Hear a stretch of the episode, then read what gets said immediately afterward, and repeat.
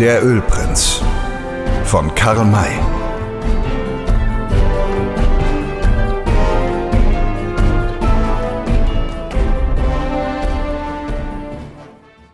Wie war es denn nun eigentlich gekommen, dass der gute Kantor zurückgelassen und sogar angebunden worden war? Heute früh hatte sich dieser Unglückswurm kurz nach dem Aufbruch an den Hobblefrank gemacht und ihn gefragt: ähm, Herr Frank, wenn ich recht unterrichtet bin, geht es jetzt gegen die Nichoras, nicht wahr? Wie es den Anschein hat, sollen sie von uns überfallen werden? Ja, bestätigte Hobblefrank. Oh, das freut mich sehr. Das freut mich ungemein. Warum? Danach brauchen Sie doch gar nicht erst zu fragen. Sie wissen doch wohl, dass ich eine zwölfaktige Heldenoper komponieren will. Ja, es ist mir ganz so, als ob Sie schon einmal von sowas gesprochen hätten. Bestimmt habe ich es Ihnen schon gesagt. Ich habe hier nun die Helden gefunden, die ich dazu brauche, aber in ihrer Tätigkeit habe ich sie eigentlich noch nicht gesehen. Nicht? No, ich dächte doch, dass bisher schon genug geleistet worden ist, was andere Leute nicht gleich fertig bringen würden. Wir sind ja geradezu immer aus einem Abenteuer in das andere geflogen. Ja. Das gebe ich ja ganz gern zu, aber das, wobei das Heldentum sich in seiner vollsten Pracht zeigen kann, hat es noch nicht gegeben. Ich brauche nämlich für meine Oper eine Schlacht, wo Mann gegen Mann zu stehen hat und der Held einen Feind nach dem anderen niederschlägt. Ich möchte einen wirklichen blutigen Kampf erleben. Warum denn das? So etwas ist gefährlich und man soll es sich also gar nicht wünschen. Und wenn es auch auf die Bühne bringen, dann so, so, so brauchen sie sich doch nicht derohalben in wirklichen Kampf, in wirkliches Blutvergießen zu wünschen. Oh, doch, wenn man so etwas wirklich gesehen und miterlebt hat, kann man es viel besser komponieren. Das Getöse des Kampfes, das Schrecken und Heulen, das Knattern und Krachen der Schüsse, das alles lässt sich nur dann richtig durch Töne wiedergeben, wenn man es selbst gehört hat. Aber es kann, ihr, es kann ihnen ihr Leben kosten. Und dann ist auch ihre ganze schöne Oper futsch. Glauben Sie das ja nicht. Wir Komponisten stehen unter dem besonderen Schutz der Musen. Uns kann nichts passieren. Oder haben Sie einmal gehört, dass ein berühmter Komponist von den Indianern erstochen oder erschossen worden sei? Nö, das nicht. Also, ich befinde mich nicht in der geringsten Gefahr. Denken Sie, dass es heute zu einem Kampf, Kampf kommen wird? Hm, wenn alles klappt, wie Old Shatterhand und Winnetou besprochen haben, so laufen uns die Feinde in die Hände, ohne dass ein Schuss dabei zu fallen braucht. Wenn es aber anders wird, da freilich kann es Kampf geben. Äh, wieso anders? Tja, ja, da können die verschiedensten Fälle eintreten. Man weiß ja im Voraus nie, was alles geschehen kann, no? So, so zum Beispiel brauchen die Nichoras nur zu merken, dass die Navajos im Hinterhalt liegen. So geht der Krawall los. Und äh, wie sollten sie das merken? Hm, auf irgendeine Weise. Ein Dummer fragt doch immer mehr, als ein Gescheiter antworten kann. Ich sage ja, dass man vorher nicht wissen kann, was geschieht. So darf zum Beispiel Ihr Pferd, wenn wir an der Furt sind, no, und in Furt kommen, es sich nur in den Kopf setzen, nach links statt nach rechts zu laufen, und schon ist alles verraten. Der Hobble Frank hatte es halb ernst und halb scherzhaft gemeint. Über das Gesicht des Kantors aber ging ein Zug der Befriedigung, und er fragte Also nach links anstatt nach rechts. Habe ich das richtig verstanden, ja?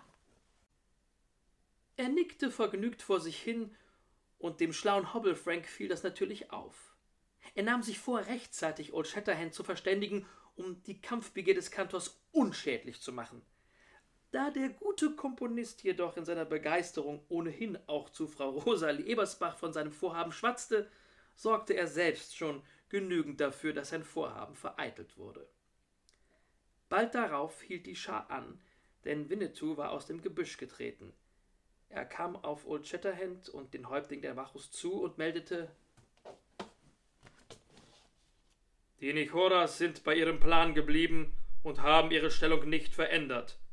Meine Brüder können also das ausführen, was ich gestern mit Old Shatterhand besprochen habe.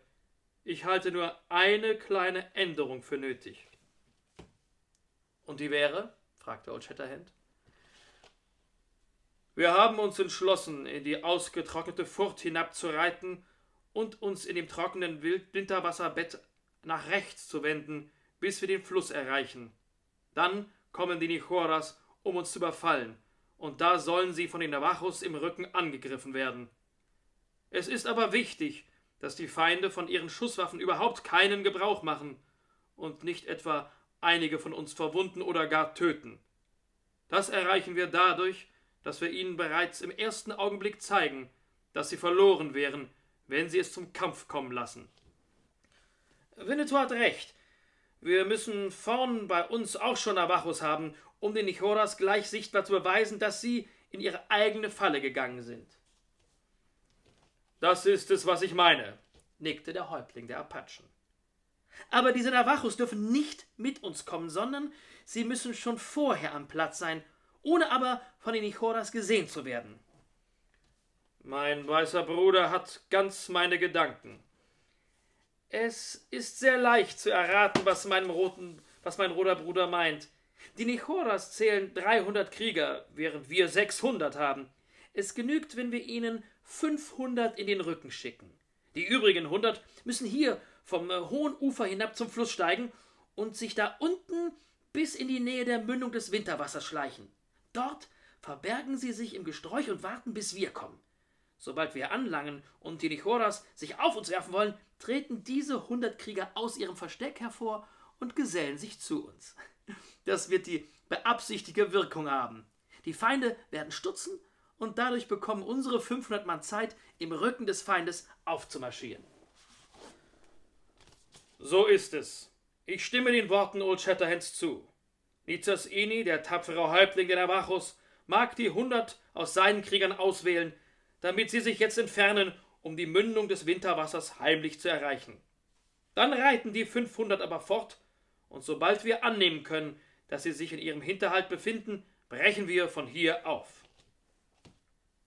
So geschah es. Es wurden hundert Navajos abgezählt, die in das Ufergebüsch eindrangen, um zum Fluss hinabzusteigen. Dabei konnten sie natürlich ihre Pferde nicht mitnehmen. Die Tiere mussten vielmehr von den anderen mitgeführt werden. Gleich darauf machten sich auch die 500 auf den Weg. Als auf diese Weise die Navajos alle fort waren, erklärte Old Shatterhand den deutschen Auswanderern den Plan noch einmal in ihrer Muttersprache, weil vorher Englisch gesprochen worden war. Er bat sie, keine Sorge zu haben, da alles gut gehen werde, und ermahnte sie dringend, ja recht vorsichtig zu sein und nichts zu tun, was das Gelingen des Plans in Frage stellen könnte. Da sagte Frau Rosalie zu ihm Wir anderen werden ganz gewiss keinen Fehler machen, aber ich weiß ihn, der sich fest vorgenommen hat, eine große Dummheit zu begehen. Wer ist das? Wer das ist, das fragen Sie auch noch. Wenn von Dummheiten die Rede ist, so können Sie es sich doch gleich denken, wen ich meine. Den Kantor natürlich. Er hat mich zu derselben Dummheit überreden wollen. Er will nämlich unten am Winterwasser links abschwenken. Das ist doch unglaublich. Das könnte uns einen Strich durch die Rechnung machen. Ist es wahr, was Frau Ebersbach jetzt von Ihnen behauptet hat? Diese Frage war an den Kantor gerichtet. Ja, gestand er kleinlaut. Sie wollen also, ohne mich zu fragen, eine andere Richtung einschlagen? Was ist der Grund für diese Ihre Absicht? Meine Oper, stieß der Gefragte hervor. Ihre Oper? Wir sollen also abermals nur Ihres verrückten Hirngespinstes wegen in Gefahr gebracht werden? Inwiefern ist denn diese berühmte Oper der Grund zu dem, was Sie tun wollen? Der Kantor wollte nicht mit der Sprache heraus, da legte sich der Hobbelfrank ins Mittel, indem er sagte Ich weiß es, was für eine vorhandene Absicht im Grund- und Hypothekenbuch seines Vorhabens verzeichnet ist. Er hat mir vorhin mitgeteilt, dass er für seine Oper eine Kampfszene braucht. Er will noch links, damit die, die Choras unseren Hinterhalt sehen sollen und ein Kampf entsteht. Hm? Alle waren empört über dieses unbegreifliche Vorhaben. Das ist ja ein schrecklicher Mensch, zürnte Old Shatterhand. Aber wir werden dafür sorgen, dass er uns nicht schaden kann. Er darf nicht mit. Er bleibt hier an dieser Stelle zurück. Das empörte den Zukunftskomponisten außerordentlich. Er bekam die Sprache wieder und antwortete Das, das lasse ich mir nicht gefallen, Herr Shatterhand. Ich bin kein Soldat oder Rekrut, der sich andonnern lassen und gehorchen muss. Sie werden gehorchen. Sie bleiben hier und ich lasse jemand bei Ihnen, der Sie beaufsichtigen muss. Dem, dem gehe ich durch. Schön, so werden wir sie anbinden. Das geschah dann auch trotz allen Widerstrebens. Nun handelte es sich darum, wer bei ihm bleiben sollte. Der Bankier bot sich an, denn der Gedanke, von den Nichoras überfallen zu werden, schreckte ihn. Old Shatterhand war damit einverstanden, schärfte ihm aber ein, den Kantor nicht etwa, falls er gute Worte geben sollte, loszubinden. Es solle später ein Bote geschickt werden, um die anderen nachzuholen. Bis jetzt hatte man die 500 Navajos, die nach Süden aufgebrochen waren, noch reiten sehen. Nun aber verschwanden sie am Horizont, und es war anzunehmen, dass sie nach kurzer Zeit ihr Ziel erreichen würden. Darum gab Old Shatterhand den Befehl, den ununterbrochenen Ritt fortzusetzen. Es war wirklich ein großes Vertrauen, das ihm und Winnetou von den Deutschen geschenkt wurde. Aber in der Nähe des Apachen und seines weißen Bruders konnte eben keine Furcht aufkommen. Und Old Shatterhand ermahnte alle, sich ein möglichst unbefangenes Aussehen zu geben und ja nicht etwa forschende oder gar ängstliche Blicke nach der Gegend zu werfen, wo sich die Feinde versteckt hielten. Indem man gleichlaufend mit dem Fluss ritt, stieß man im rechten Winkel auf das Winterwasser. Sam Hawkins machte allerlei Späße, er lachte laut und hielt die anderen an, in sein Lachen einzustimmen, um die Nichoras in Sicherheit zu wiegen. An der Stelle, wo unten die Furt lag, ritt man langsam vom Ufer in das ausgetrocknete Bett hinab. Winnetou und Old Shatterhand waren voran. Ihren scharfen Augen konnte nichts entgehen, obgleich sie sich den Anschein gaben, als ob sie auf gar nichts achteten. Links von ihnen lagen einige Felsblöcke, die zu Regenzeiten vom Hochwasser überflutet wurden. Hinter einem von diesen Blöcken lugte vorsichtig der Kopf von Nizas Ini hervor. Ein Sortie! Wir sind hier! raunte er den Freunden in seiner Sprache zu. Dann verschwand er wieder. Die Gesellschaft bog rechts ab und ritt im Bett des Winterwassers abwärts dorthin, wo es auf den Shelley-Fluss stieß. Rechts und links erhoben sich hohe steile Felsen und vorn an der Mündung gab es am Ufer des Shelley einen dicht mit Bäumen und Büschen besetzten Streifen. Dort wurde angehalten. Old Shatterhand untersuchte das Buschwerk mit scharfem Blick. Da raschelte es da drin, und der Arm eines Roten streckte sich für einen Augenblick hervor. Das war das Zeichen, dass die hundert Navajos auch schon zur Stelle waren. Es war also gelungen, dem Feind zwei Hinterhalte zu legen. Der Uferfelsen trat auf der linken Seite etwas hervor und bildete eine Ecke. Dorthin deutend sagte Old Shatterhand Die Frauen und Kinder mögen sich hinter dieser Ecke zurückziehen, dann sind sie sicher vor jeder Gefahr. Die Betreffenden gehorchten dieser Aufforderung. Nur eine machte eine Ausnahme, nämlich Frau Rosalie. Was? Ich soll mich verstecken? rief sie aus. Was sollen da diese Indianer von mir denken?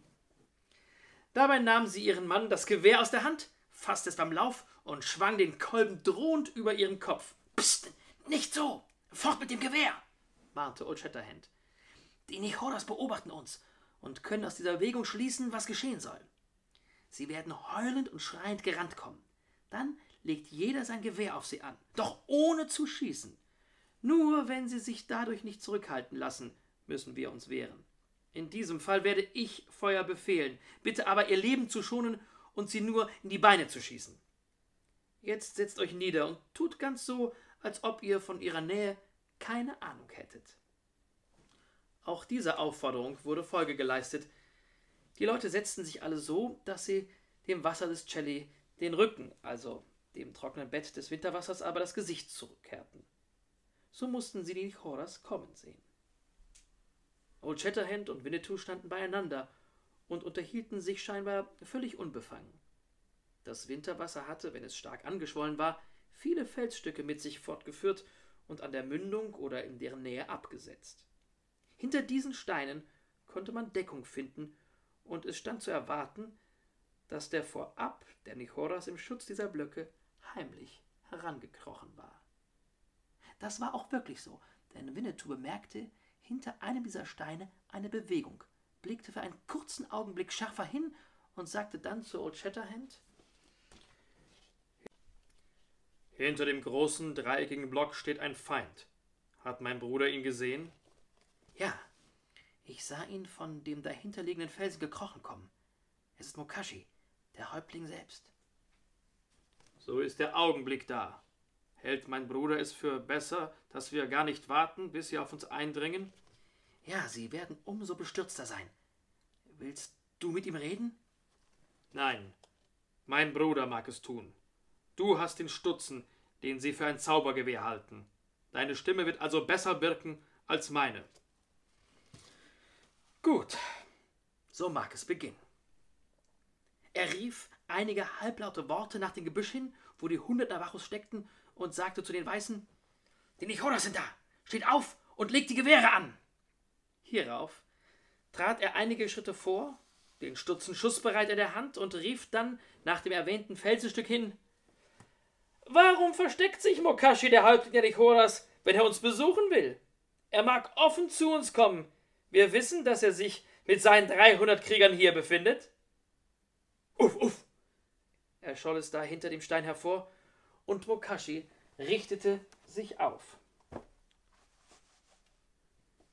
Die weißen Hunde wissen es, dass wir hier sind, und dennoch sind sie gekommen? Hat der große Geist ihr Gehirn verbrannt, dass sie die wenigen es wagen wollen, hier mit uns zu kämpfen? Wir wagen nichts, denn der Häuptling der Nichoras ist in einem großen Irrtum befangen. Sieht ihr nicht, meine Leute dastehen um den Feind mit ihren Büchsen zu empfangen? Und seht ihr nicht das Zaubergewehr in meiner Hand? Wir werden so schnell über Olschetta entkommen, dass er nur zwei oder dreimal schießen kann. Dann wird er von der Menge meiner Krieger niedergerissen. Die Bleichgesichter haben nur die Wahl, sich zu ergeben oder in das Wasser getrieben und getötet zu werden. Sie mögen sehen, dass sie eingeschlossen sind. Er hob die Hand empor, und auf dieses Zeichen tauchten hinter allen Steinen Nichoras auf. Andere, die da nicht Platz gefunden hatten und deshalb zurückgeblieben waren, kamen herbeigesprungen und erhoben ein markerschütterndes Kriegsgeheul. Sie griffen aber nicht an, sondern blieben hinter ihrem Häuptling stehen, weil diese auch nicht vorwärts ging. Er hob den Arm wieder, das Geheul verstummte und augenblicklich, augenblicklich und er rief Old Shatterhand zu. Die Bleichgesichter sehen, dass sie verloren sind, wenn sie kämpfen. Wenn sie klug sein wollen, so Ergeben Sie sich uns! Wir wenigen Bleichgesichter fürchten uns nicht vor dreihundert Nichoras, aber wir sind nicht allein gekommen. Als Mokashi die Hand erhob, ließen sich seine Krieger sehen. Nun will ich einmal meine Hand erheben. Er reckte den Arm empor. Sofort sprang, sprangen die hundert Navajos aus den Büschen, bildeten blitzschnell eine Doppelreihe und richteten ihre Gewehre auf die Nichoras. Diese stießen ein Geheul der Überraschung aus. Keiner von ihnen hatte gewagt, sein Gewehr auf einen der Weißen zu richten, denn diese hatten ihre Gewehre zuerst erhoben und befanden sich also im Vorteil. Wer dem Feind darin zuvorkommt, schießt ihn nieder, sobald er eine drohende Bewegung macht.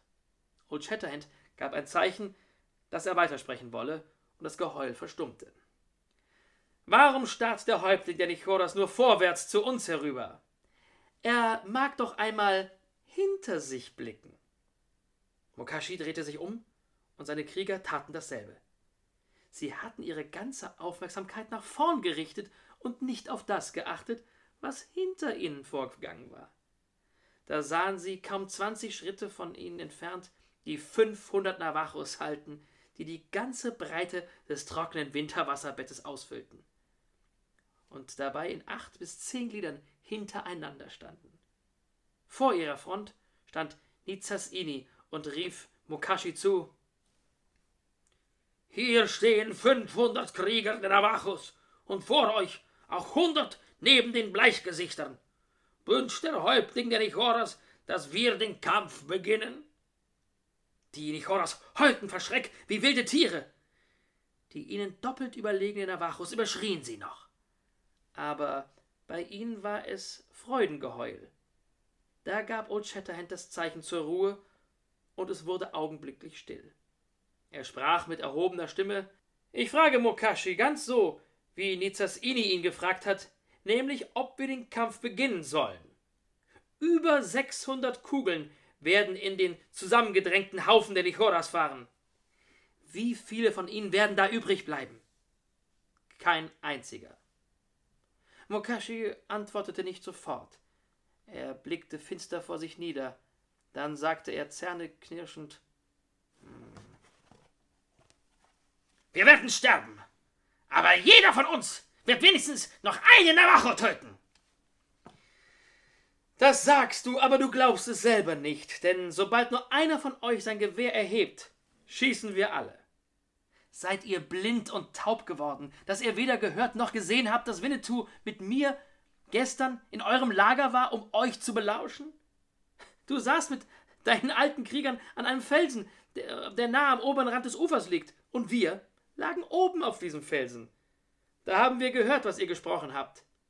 Wisst ihr nicht, wie vorsichtig man sein muss, wenn man das Kriegsbeil ausgegraben hat? Uff, uff, rief Mokashi betroffen aus. Und Shatterhand und Winnetou haben auf dem Stein gelegen, an dem wir saßen? Ja, wir hörten zu, als ihr berietet, wie ihr uns hier überfallen wolltet. Warum macht ihr euch Männer zu Feinden, von denen ihr wisst, dass sie sich vor den Kriegern eures Stammes nicht fürchten? Da legte Mokashi sein Gewehr auf die Erde nieder und sagte: Der große Manitou ist gegen uns gewesen. Er hat nicht gewollt, dass wir siegen sollen. Old Shatterhand oder Winnetou mag zu mir kommen, um mit mir zu kämpfen. Wer von uns beiden den anderen tötet, dessen Stamm soll als Sieger gelten. Glaubst du, Winnetou oder mich besiegen zu können? Hast du jemals vernommen, dass einer von uns beiden einmal einem Feind unterlegen sei? Dein Vorschlag kann an eurem Schicksal nichts ändern. Aber wir sind keine Freunde von Blutvergießen und möchten den Kampf vermeiden. Wie soll er vermieden werden? Etwa dadurch, dass wir uns auf Gnade oder Ungnade ergeben? Nein, denn so ergeben sich tapfere Männer nicht und die Nichoras sind ja tapfere Krieger. Kennst du Old Shatterhand oder Winnetou so wenig, dass du uns ein solches Verlangen zutraust, dessen Erfüllung euch und euren Nachkommen immerwährende Schande bereiten würde? Da holte Mokashi tief erleichtert Atem und fragte, wie soll es denn sonst möglich sein, den Kampf zu vermeiden, ohne dass unsere Weiber und Kinder mit Fingern auf uns zeigen und uns verhöhnen? Das wollen wir beraten. Mokashi und Nizasini mögen zu mir und Winnetou kommen.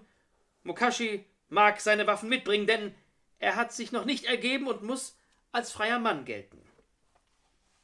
Ich werde kommen.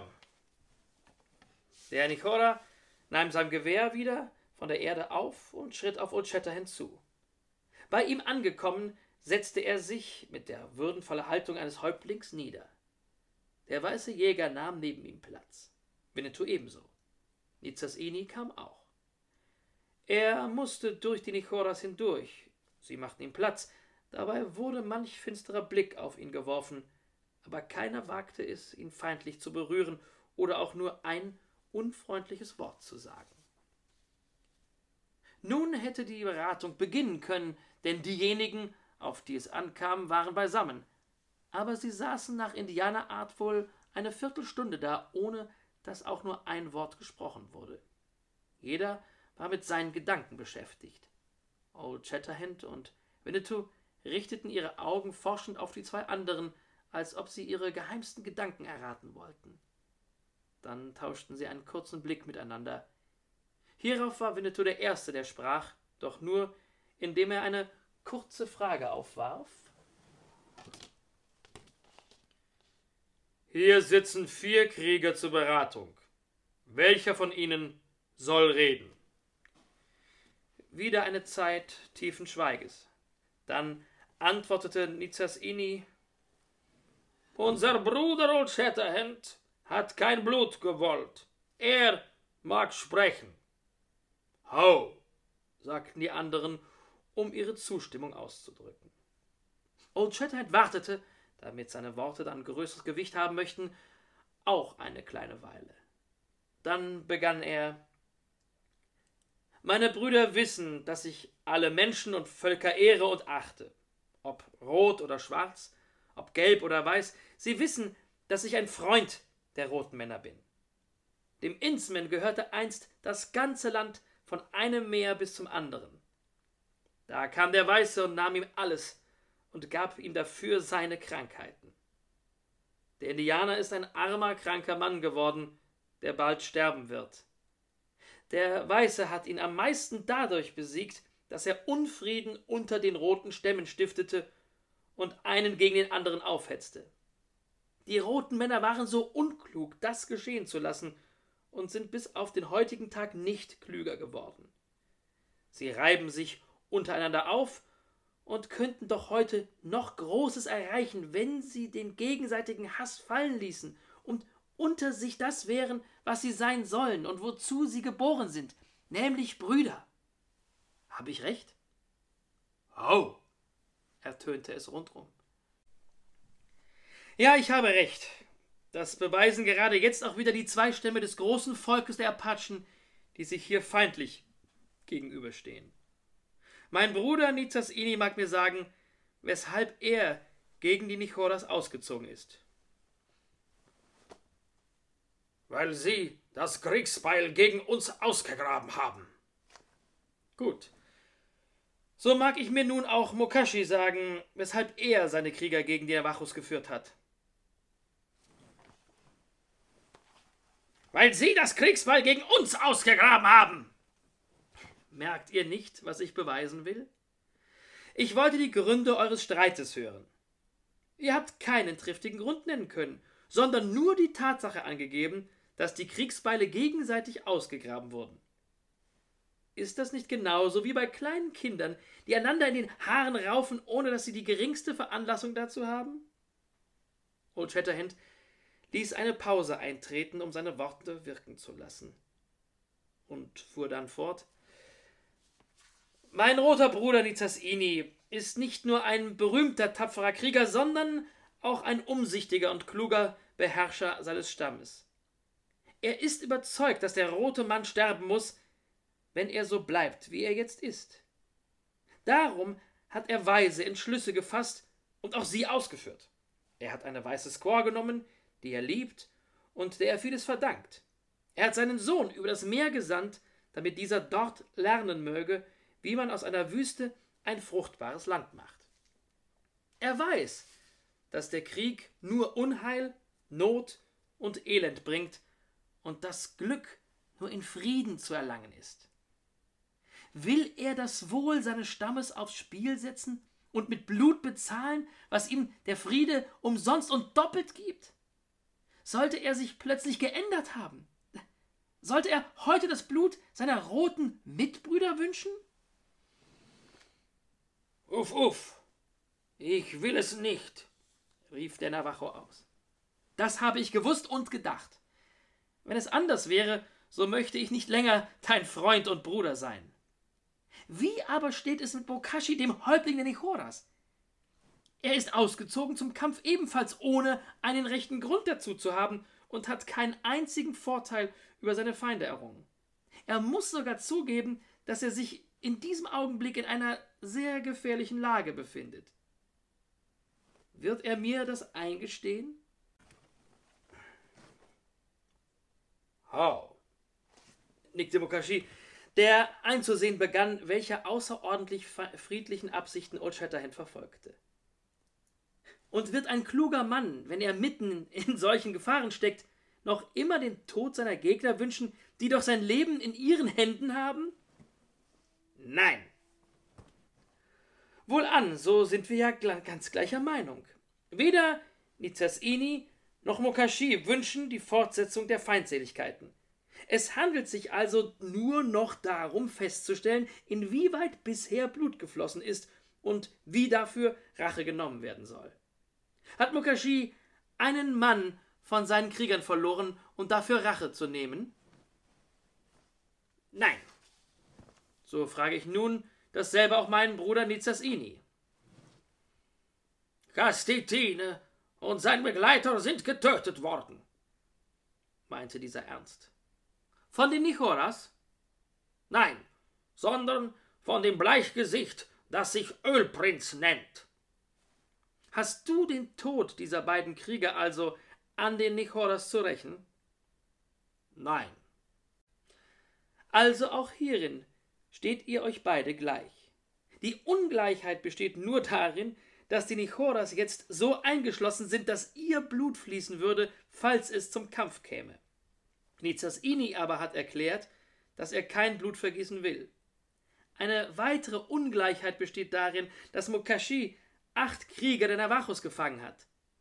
Soll das nicht gegenseitig ausgeglichen werden? Die Nichoras geben den Gefangenen heraus und die Navajos lösen die Umschlingung, in der sich die Nichoras befinden.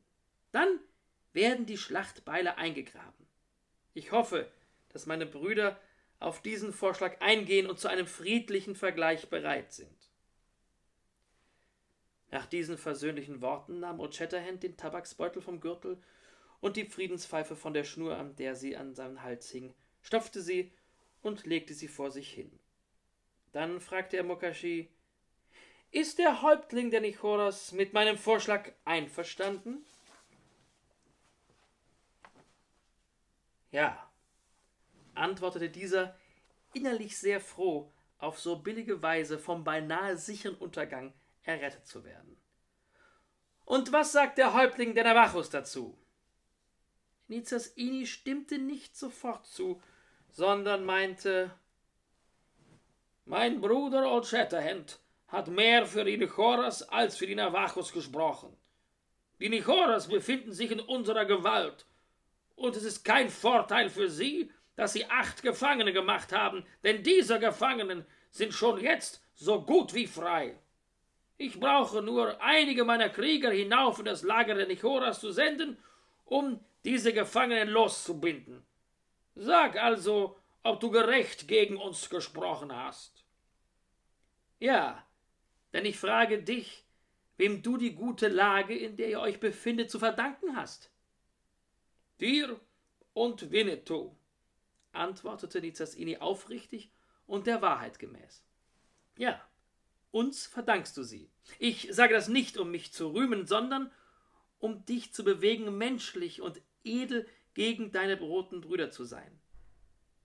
Was sagt Winnetou zu meinem Friedensvorschlag?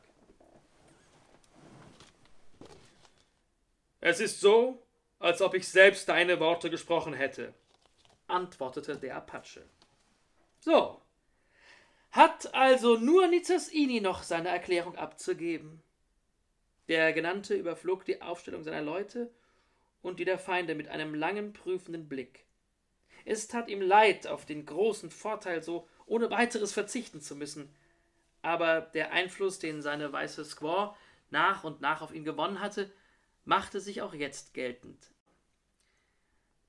Er war aus einem wilden Indianer ein friedliebender und einsichtsvoller Häuptling seines Stammes geworden. Er zögerte zwar noch einige Augenblicke, erklärte dann aber doch Mein Bruder Old Shatterhand mag Recht behalten. Die Nichoras sollen nicht länger umzingelt sein. Und du bist bereit, das Kalumet mit Mukashi zu rauchen? Ja. Da stand Old Shatterhand auf, wendete sich gegen die Indianer und rief mit lauter Stimme Die Krieger der Navajos und Nichoras mögen ihre Augen hierher richten, um zu sehen, was ihre Häuptlinge beschlossen haben. Er setzte den Tabak in Brand und gab Nizasini die Pfeife. Dieser erhob sich, tat sechs Züge aus der Pfeife, blies den Rauch gegen den Himmel, die Erde und in die vier Windrichtungen und verkündete mit lauter Stimme, dass alle Anwesenden es hören mussten Die Kriegsbeile werden eingegraben. Wir rauchen die Pfeife des Friedens. Die Nichoras geben die Gefangenen heraus und sind dann unsere Brüder. Das gelobe ich für alle meine Krieger. Es ist so gut, als ob sie selbst es gesagt und das Kalometer raufgeraucht hätten. Ich habe gesprochen.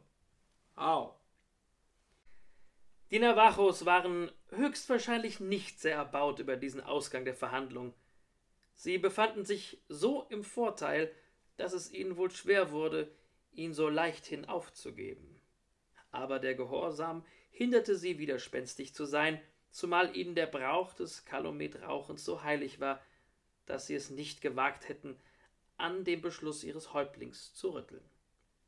Nizasini gab die Friedenspfeife an Mokashi, der sich auch erhob, die gleichen sechs Züge tat und dann ebenso laut wie Nizasini verkündete: Hört, ihr Krieger der Navajos und Nichoras, der Tomahawk des Krieges ist wieder in die Erde versenkt. Die Männer der Navajos öffnen den Kreis, mit dem sie uns umschlossen haben, und sind dann unsere Brüder. Ich habe das mit dem Kalumet bestätigt, und es ist ganz so, als ob meine Krieger es gesagt und die Pfeife dazu geraucht hätten. Ich habe gesprochen. Hau! Niemand war froher als die Nichoras, die einen so glücklichen Ausgang der für sie gefährlichen Angelegenheit kaum für möglich gehalten hatten. Old Shatterhand und Winnetou mussten als Zeugen des Vertrags auch die sechs Züge aus der Pfeife tun, doch ohne weitere Worte. Jetzt war die Sitzung beendet, und das vorher so kriegerische Bild verwandelte sich in ein friedliches. Die Navajos ließen die Nichoras aus ihrer Umzingelung frei, und da es hier am Flusse an Raum mangelte, begaben sich Freund und Feind hinauf zum Lager der Nichoras, um dort das Friedensfest zu feiern und vor allen Dingen die Gefangenen zu befreien. Winnetou, Old Shatterhand und Wolf gingen auch nach oben, wo ihre Anwesenheit zunächst notwendig war. Die anderen Weißen aber blieben noch unten, froh, dass die Feindseligkeiten ein solches Ende genommen hatten.